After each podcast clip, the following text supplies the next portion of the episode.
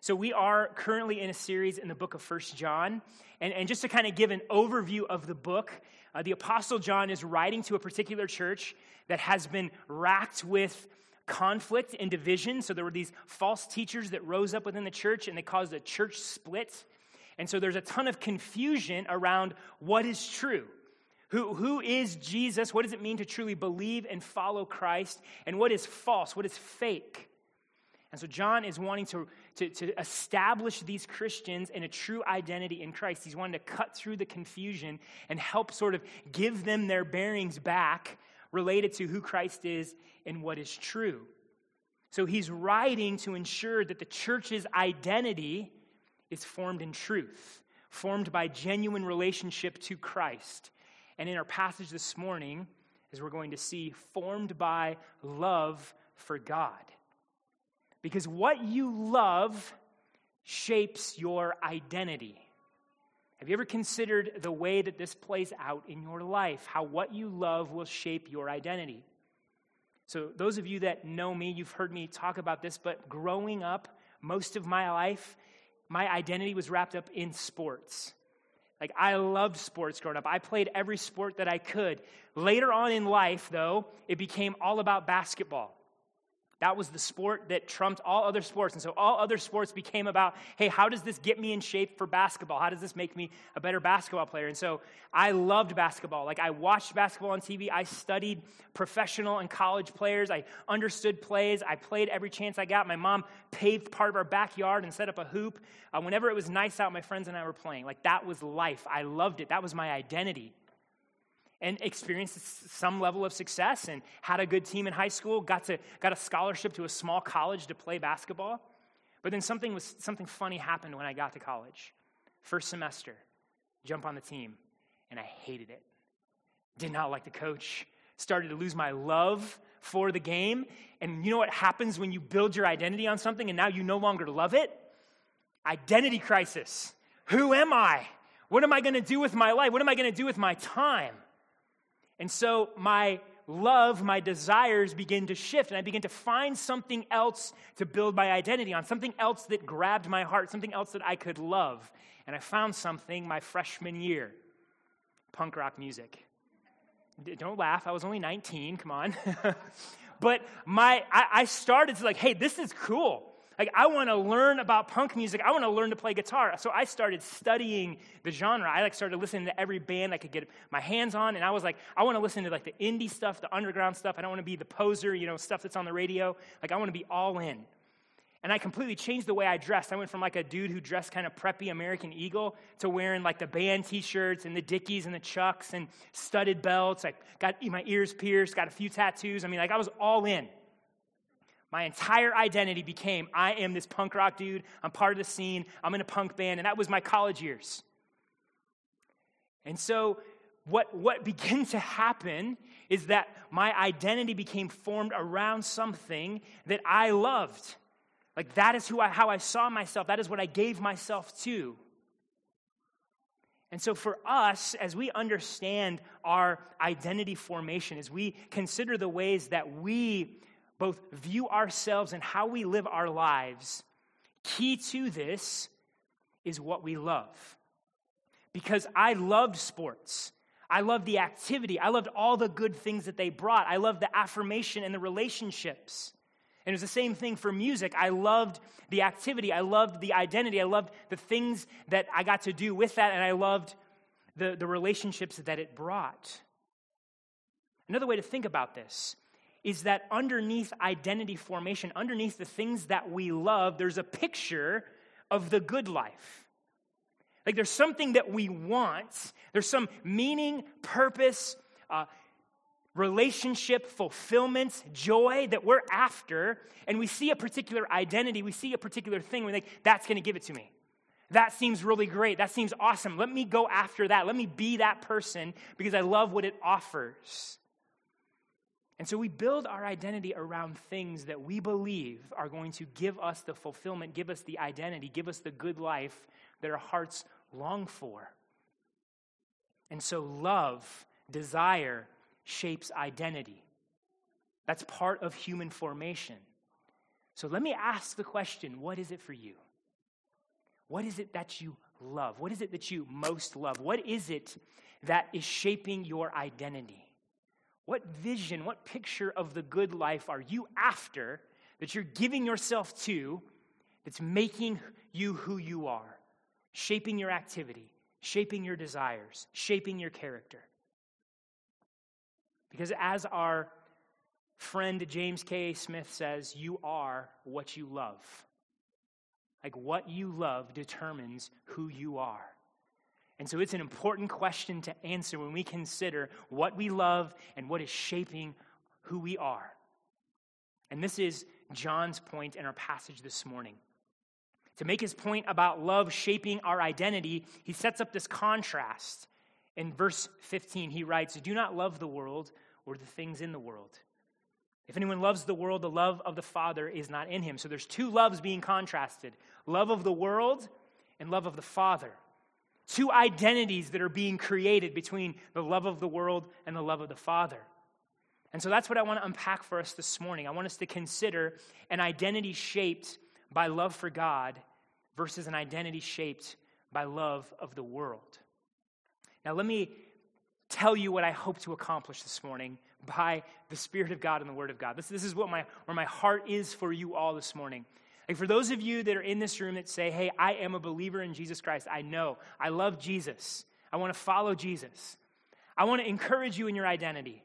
That's what John is doing. That's what the Word of God wants to do this morning is encourage you and strengthen you in your identity and say, hey, this is who you are. And keep growing in that, keep being shaped by that. For those of you that maybe you say, Yeah, I'm, I'm a believer in Christ, but I'm feeling really weak this morning. Like I'm aware of my sin, I'm aware of my failure, I'm aware of all the ways that I blow it. And I want to encourage you as well. I want to remind you of who you are. I want to remind you who God says you are. I want to remind you of the power that you have, the love that you are wrapped in, so that you can be strong in the Lord and your love for Christ will deepen. For those of you here this morning, you don't know what you believe, or maybe you're sitting there and you, you acknowledge that you're, you're kind of faking it. Or maybe you're just, you are, you're, you're skeptic. You're skeptical of Christianity, you're skeptical of the church, but you wouldn't say, yeah, I'm all in with Jesus.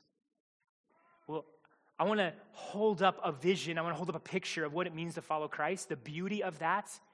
And I want to contrast that with the implications of what it means to love the world and get underneath the surface of things.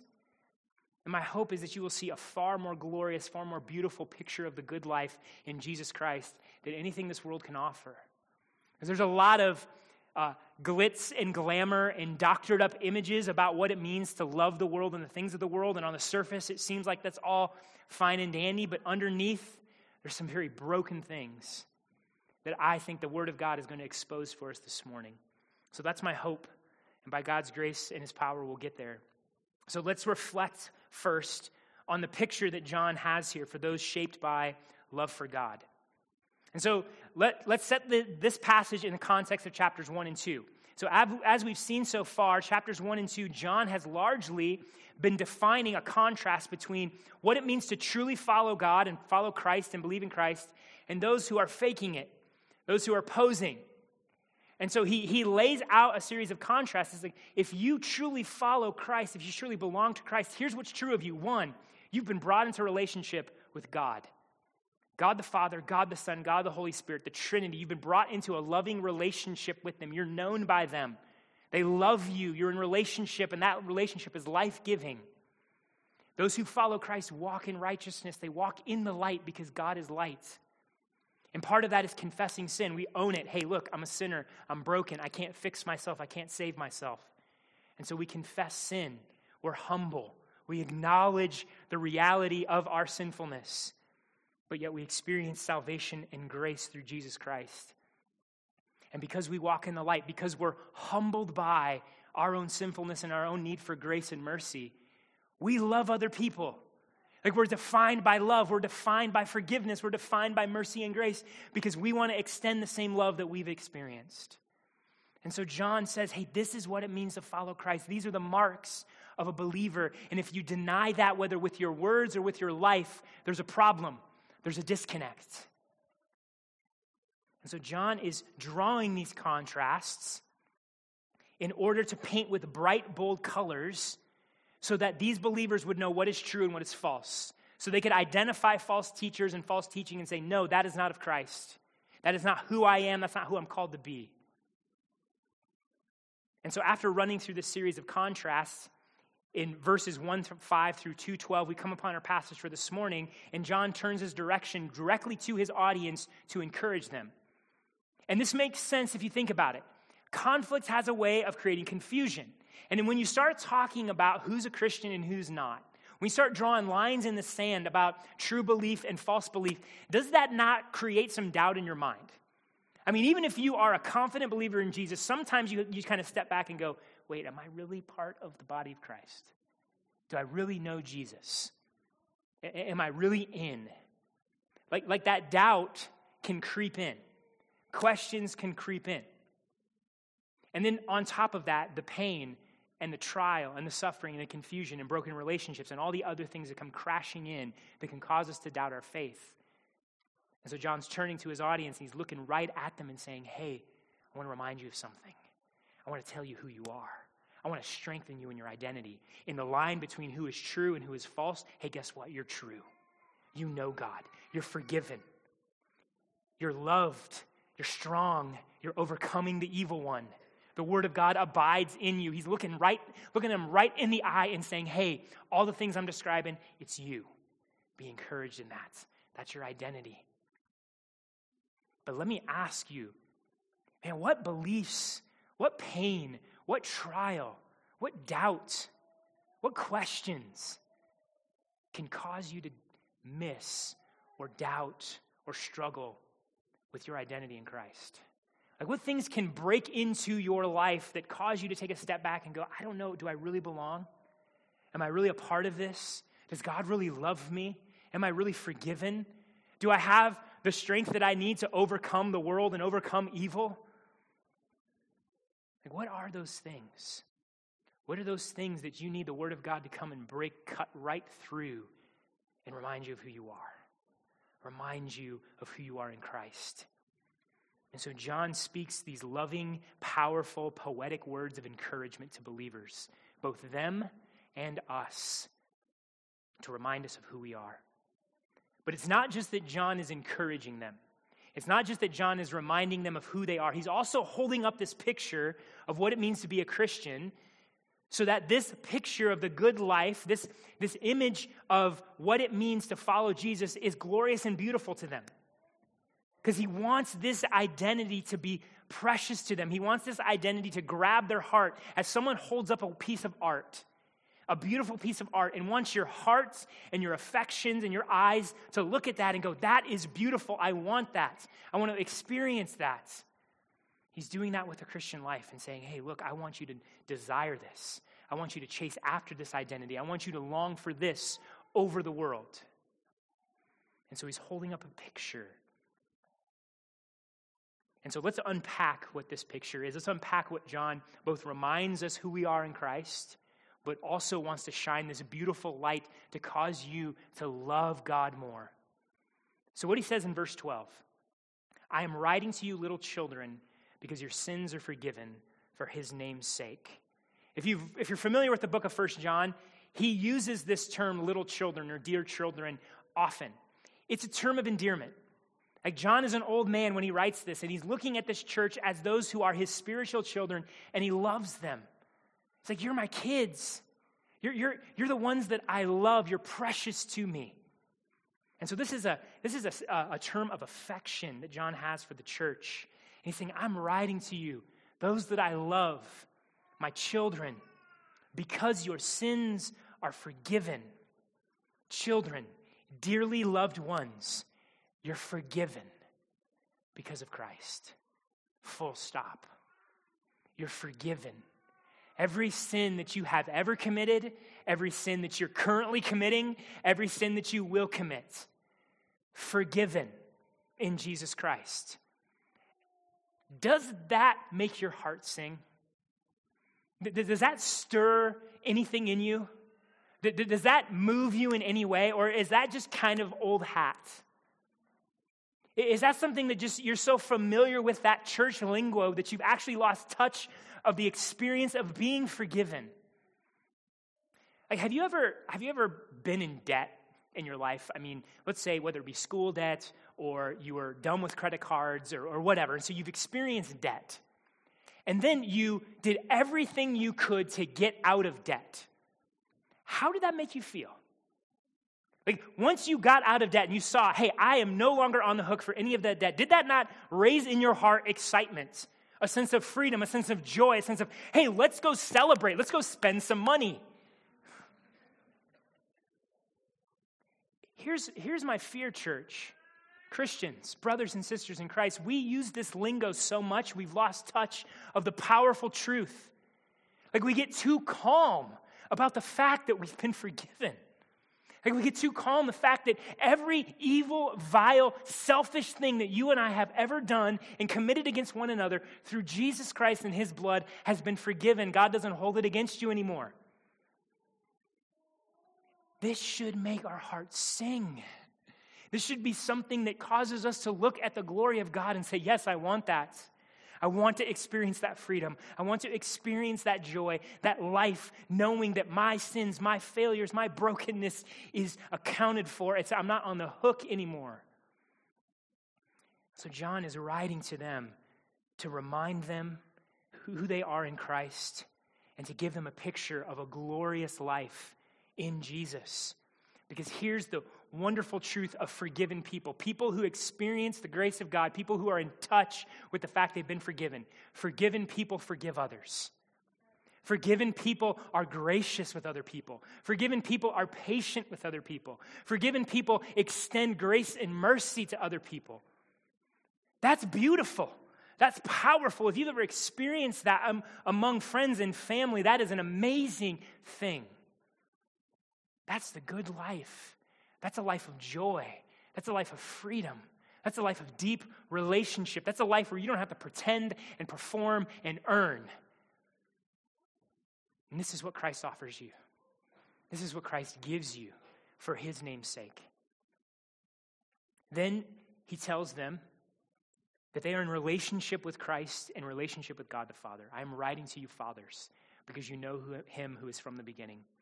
I write to you, children, because you know the Father. So, fathers is another label that he uses in this sort of poetic encouragement to the church. Now, commentators aren't 100% in agreement whether fathers relates to literal fathers or maybe spiritual fathers. But what they believe is going on here is John is encouraging older people. So, whether they're older just by numerical age or older because they've been in the faith longer. But he's, he's kind of signaling them out and saying, hey, I write to you because guess what? You know him who was from the beginning. This is in reference to Jesus. And he's encouraging him in that relationship, saying, hey, look, you know him. And those years that you have known him, that's something. Like, isn't there, isn't there something special about a relationship that's been forged over time? A relationship that has depth and maturity because it's been, it's lasted for a long time.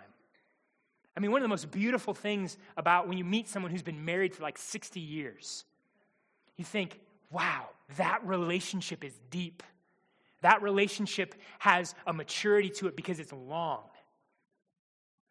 And that's what John is highlighting here. He's saying, You who are older, be encouraged. Your years, you know the Father, you know him who's from the beginning. And there's a depth there, there's a maturity there. That's your identity. Celebrate that. Live in the good of that. And it's something that we should desire. Like to have that kind of relationship with the Lord. To, to realize that in Jesus Christ, God the Father has brought you into a relationship with Him. Like He looks at you and He loves you, He accepts you. He says, You're mine, you're my child, you belong to me, and I have nothing but love for you and to experience that relationship for such a long time that you become, you rest in it, you're confident in it. Like you just know, man, my, my father loves me. Like I've experienced trial, I've experienced suffering, I've experienced sin and pain, and all of that, he's been faithful. And he loves me. And after all these years, I can say I know him. And that has transformed my life. I don't have to run after acceptance from other people. I don't have to perform for my Father. I don't, I don't have to try to earn His love and His favor Because after all these years, I know what it means to be loved. That's what John is holding out for them. That's, he's reminding them who they are and reminding them of the experience that God is inviting them into and the love that he's inviting them into. And he's holding that up and saying, hey, this is the good life. Let that beautiful thing cause you to love God even more when you see his love for you. Then he calls them strong, and he says they're overcomers. I'm writing to you, young men, because you have overcome the evil one. I write to you, young men, because you are strong, and the word of God abides in you, and you have overcome the evil one. Now, again, this label of young men could be talking about those who are young in age or those who are young in the faith. But more likely, he's talking to those who are young and have a, a, a level of energy, a youthfulness about them. And he's saying, Hey, I'm writing to you because in your, you're young and you're strong and you're overcoming the evil one. And there's something beautiful.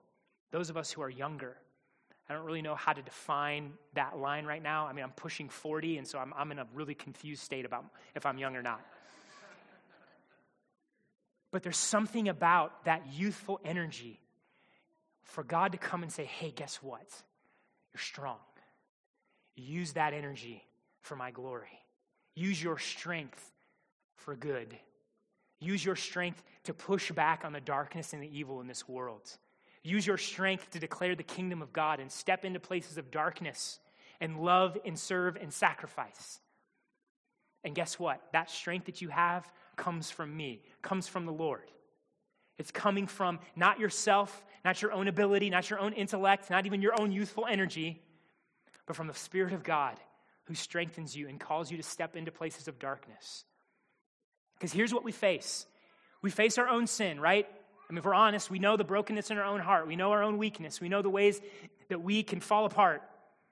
But there is also evil in this world. And in the coming weeks, we're going to talk about the devil and, and more about this and evil in this world. But there is an evil in this world that is perpetuating injustice and wickedness. It's not just us that's the problem. There is an evil one that we have to combat. And God gives us strength not only to overcome our own sin, but the evil one himself. Like Satan, the embodiment of evil, the deceiver, the one who has opposed God from the beginning. God gives you the strength to overcome even him. This is who you are. This is what empowers you to step into this world as a light and love and fight for justice and mercy and righteousness. This is who we are, church. This is who God calls us to be. You are strong. You may not feel strong. You may be sitting in your seat going, I am anything but strong. But let the Word of God remind you because the Word abides in you, because the Spirit abides in you, because you belong to the Father, because you've been set free and you're forgiven you are strong. You are strong in the Lord. You're strong in the strength that He provides, and so you can overcome sin. You can grow in godliness. You can walk in the light. You can step into the world and be a source of righteousness and justice and peace and godliness. You can serve and you can sacrifice and give your life away that others may flourish and the kingdom of God may advance. That's who you are. That's the picture of the good life God holds up for you to give your life away to something far greater than just gaining money and possessions and wealth and pleasure. And so let that image, let that view of the good life cause you to love God more, to, to desire that, and be shaped by that. And so this is what John holds out for us. Is what it means to be shaped by love of God. And in contrast, He's going to talk about now what it means to be shaped by the love for the world. And so he says in verse 15, Do not love the world or the things in the world. Now, if you're familiar with Scripture, this may seem a little weird because John wrote this, but he also wrote probably the most famous passage in Scripture, John 3:16. For God so loved the world that he gave his son. So John says here, do not love the world, but there he says God loved the world. What's going on? Well, if you look at both the letters of John and the gospel that he writes, he uses the world in different ways. Sometimes the world is in reference to people, the population, the fallen humanity, those of us that live on this planet. Sometimes he's using it just as sort of a geographical location, like this planet, this earth, this world. And then sometimes he uses it to reference sinful values and systems and ethics and beliefs that are opposed to God. And that's what he's doing here in verse 15. He's using the world in reference to those sinful values and systems and, and beliefs that are opposed to God. In verse 16, he fills this out a little bit more. For all that is in the world, the desires of the flesh and the desires of the eyes and the pride of life, is not from the Father, but is from the world. So, the desires of the flesh, every sinful impulse and craving and wants and desires that we have, the desires of the eyes, where we see all of the glitz and the glamour and the toys that this world has to offer, and then the pride of life or pride of possessions, that's putting your hope in your stuff, whether it be money or cars or houses or the latest and greatest gadget, whatever it is. Loving these things, being driven by these desires, that's what it means to love the world. To, to love these things is to be shaped by these things. To follow the desires of the flesh and the desires of the eyes and the pride of life, pride of possessions, means those are the things that are shaping you. Make no mistake, the love of the world is shaping you. If, if, if you are loving the world, if that, these desires are the things that are shaping you, make no mistake, you are being shaped, you are being formed by these things. If you love success, if you love wealth, if you love status, if you love pleasure and comfort, if you build your identity, if the things that you give yourself to are in pursuit of those things, that is what will shape you. You will be a person shaped by the pursuit of status and wealth and comfort and pleasure. If your hope is in what you possess, then your identity will be built in those things, and you will love those things. They will be, become the thing that define you. And so let's get underneath some of this. Because there are a lot of things that this world offers that seem pleasurable.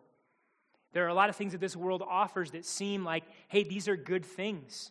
And, and to some degree, look, it's okay to be successful. It's okay to make money. It's okay to experience comfort and pleasure in this life. But when those things become the thing that you give your life to, when those things are pursued in such a way that they oppose God, when you love those things above loving God, it becomes a problem. And underneath all of that, the veneer of success and wealth and status and pleasure, and that you have everything going for you and life seems good and comfortable, underneath all of that is some things that are very deep and broken. So let's, let's contrast this a little bit. So let's just, let's just back up and talk about sin for a second. Like dealing with sin, and, and if sin's too strong of a word, okay, I'll just back up and say deal with your brokenness and your failure and your mistakes. Let's all be humble and admit we, we made mistakes and we sin. Like dealing with those things is hard. Like, I don't care, Christian or non Christian alike, it's hard to deal with those things. It's hard to look at those things. It's hard to acknowledge those things. And so, in the midst of having to acknowledge those things, because we can't escape it, we're always haunted by our failures. We're always haunted by our sin. We're always haunted by the ways that we use people and harm people and we do things that are destructive. We're always haunted by our guilt at what we've done and perhaps the shame at thinking that we are so horribly broken and messed up that we can never be fixed. In the midst of being haunted by all of those things, what do you do with it? How many of us chase identities built on love for this world in order to bury sin? How many of us chase after the desires of the flesh and the desires of the eyes and the pride of life because we don't want to deal with our sin? We don't want to feel bad about ourselves. We don't want to have to look at the ways that we are broken. So we run after success to feel better about ourselves. I mean, if I'm successful, if I get enough money, if I get the house, if I get the car, if people are impressed by me, they won't pay attention to my sin. And I don't have to think about that. Anytime sin starts creeping up, I can just kind of throw out all my accomplishments and look, what I've done is better than my brokenness. I'm good. But what is that shaping you as? What, what kind of person are you becoming in the midst of that? Are you becoming a person that experiences joy and freedom and love for others? Are you becoming a person who is actually set free from selfishness and set free from those broken things that you do and the ways that you harm people? Can I lovingly push on you and say no? Like if you're trying to bury sin through the pursuit of desire, you're actually being formed more and more as a selfish person. You're being formed in selfishness because you're dealing with your brokenness by trying to gain more for yourself, by trying to impress people, by trying to pretend and perform. You're not actually confessing. You're not actually walking in humility. You're not actually opening up to the light and saying, hey, look, this is who I am, and I know that I'm a sinner, I know that I'm broken, and I need Jesus to save me. It's a form of hiding, it's a form of protecting. And you might not even be aware you're doing this. You might not even register that you're chasing after success and pleasure and money as a way to bury what hurts, as a way to bury what's broken. But this is what we do. We think this is what will give us satisfaction. This is what will give us pleasure and comfort. This is what will give us purpose and meaning. And we can go on down the list. We could also talk about relationships, how you engage people, how you use people. You see, Christ holds out a picture, God holds out a picture of, hey, come be in relationship with me. Come be loved by me. Come be accepted by me. With all of your sin, all of your brokenness, you don't have to pretend, don't have to perform. Trust in what my son has done.